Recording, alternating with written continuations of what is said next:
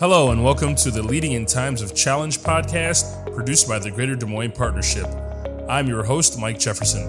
Thank you for joining us as we talk with community leaders from across Greater Des Moines who share their greatest accomplishments and their biggest challenges. Now more than ever during these trying times, leadership remains crucial to the strength and resilience of our region. Let's hear from today's leader. Today's guest brings over two decades of senior leadership and C suite experience uh, in, in many areas, including finance, healthcare, and media. Suzanna de Baca joins us. She's currently the president and group publisher at Business Publications Corporation. Suzanna, thanks for taking the time out to join us today. Thank you for having me on. So, I, I alluded to a little bit of your background without giving away too much because I prefer my guests to fill in fill in the blank. So I, I, like to provide the high level overview and then let you fill in the gap. So why don't you tell us a little bit about yourself and some of the things you're involved in? Terrific. Thanks. Um, currently, I'm the president and group publisher of Business Publications Corporation. Um, a lot of people here may know it as the parent company of the Business Record, DSM Magazine, and IA Magazine. But we're a media and publishing company here in Des Moines, and this is my third career. I spent about 25 years as a finance and asset management executive in New York City and Minneapolis um, before coming back to my home state of Iowa to run a healthcare organization uh, for about five years. And now my third career is in leading a media and publishing company. So the common thread um, really behind all of my experience is executive leadership, and that's a role I've really enjoyed across industries and across different geographic locations. Okay. And what about um, on a, on a community based level? I know it looks like you were involved in some some boards and community initiatives. Talk about some of those. Um, doing community work and board work has always been really important to me. Um, it's sort of a legacy from my parents, I would say. Um, so I have been um, on nonprofit boards involved with Planned Parenthood for many, many years, both board and staff. Um, served on the Chrysalis board here. Um, in other states, I was on women's foundations and funds, uh, major healthcare boards. Uh, and then I've been very much involved in alumni work, both at Harvard Business School, which was my graduate um, study and with Iowa State University, go Cyclones. I was hoping for that. um, so to kind of move into to the conversation, and thank you for your for your uh, providing the the introduction about yourself, so we get to know you a little bit better. Um, I'm sure with with so many years of senior leadership and, and C suite experience, you've probably had a handful of challenges that we can't wrap up in this brief conversation. So let's just focus on on one of them, and it can be from any sector that you think of. But think about a time where you maybe had a, a challenge leading a team, and you were just like, "There's no way that we're going to be able to overcome this." Uh, talk about maybe what that challenge was and, and how you how you did overcome it. Well, um, when you suggested this might be a question, I thought um, about it quite a bit.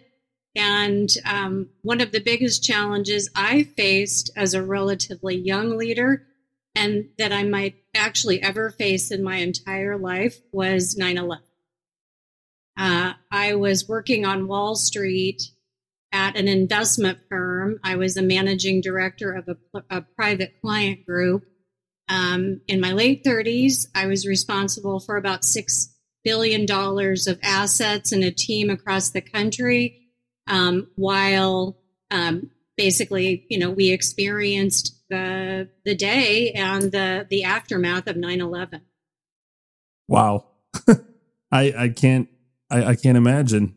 So now talk about how you were able to to lead your teams through that. What were what were some of the things that maybe you did to to keep their morale up and to help them stay focused? Because I'm sure and correct me if I'm wrong, but I'm sure, you know, as a leader, you have to make the tough decisions that a lot of people don't like to make um, whenever you're working on teams and not working independently. So, how do you navigate through those types of things um, to get everybody on the same page and and through those challenging times?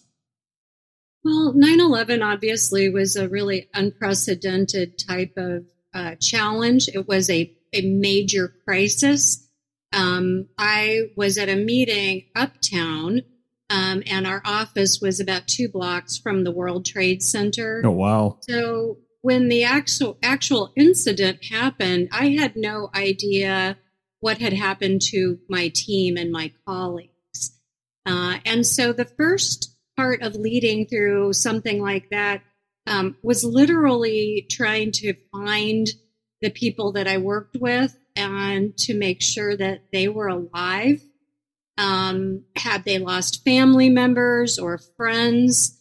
Um, so the first part of it literally was about caring about the people and trying to get organized. You know, that was 2001. So we had cell phones, flip phones, but we had a good Y2K plan in place that, that actually saved us. And within 24 hours, I'd been able to locate everyone. Um, and then it was a question of, are they safe? Are they okay? Now, how do we actually think about a business? Right. Um, the bond market stayed open, the stock market closed, and so we set up a, a basically a bond business in someone's apartment and started managing that. Um, it was really in those first days um, about making sure the team was okay, uh, dealing with the really, really intense emotion, the grief, um, memorial services, people who'd not been confirmed dead, that had to take precedence. Mm-hmm. Um, so the team, then the clients, you know, were they okay? Um, and then we just had a plan. We worked the plan, uh, tried to stay focused and stay calm. Um, but it, it, literally, the humanity was the most important important part of leadership there as I think it is in almost any crisis.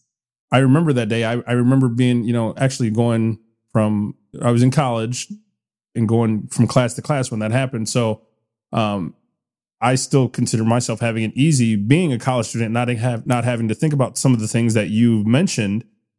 Um, and, and to me, that takes a huge emotional toll on you, and it it can be very draining. Correct?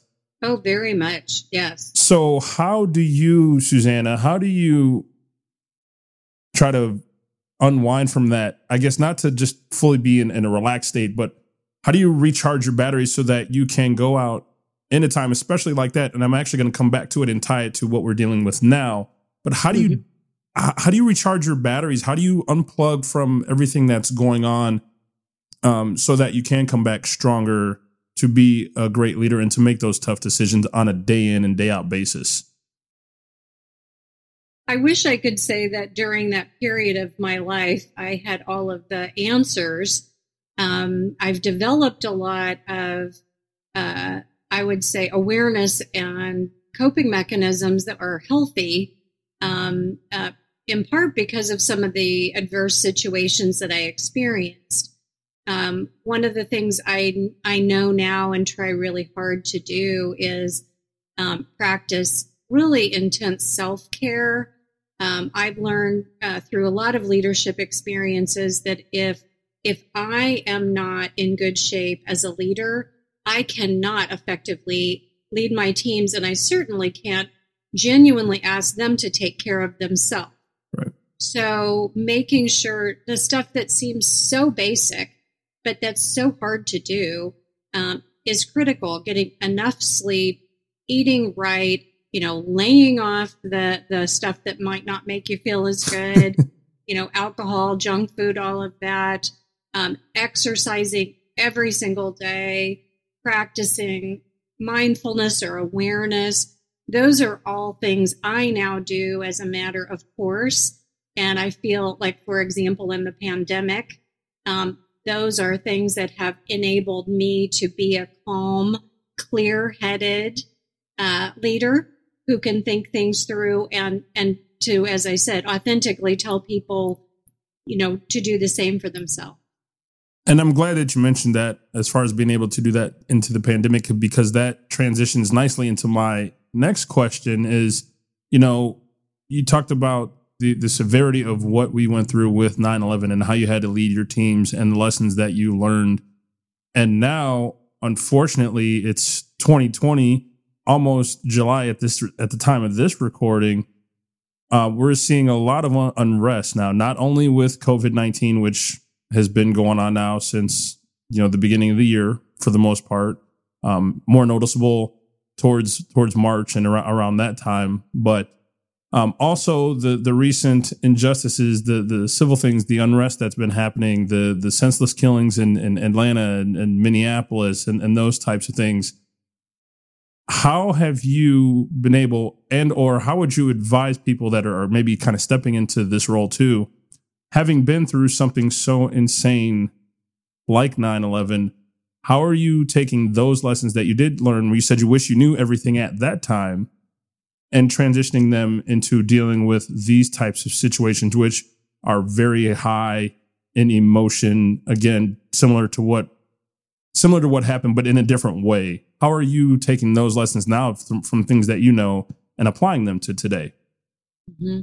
It's a it's a great question. We're living truly through historic times. Uh, not only uh, the the crisis of healthcare, but economic crisis, um, unrest and civil rights issues that we, in my opinion, should have been addressing long ago. It's all coming together. Everything is so uncertain. As I think back to 9 11 um, and lessons that I learned there, um, one thing that really has struck me is that real leaders um, care about people, and crisis is a test of of that characteristic.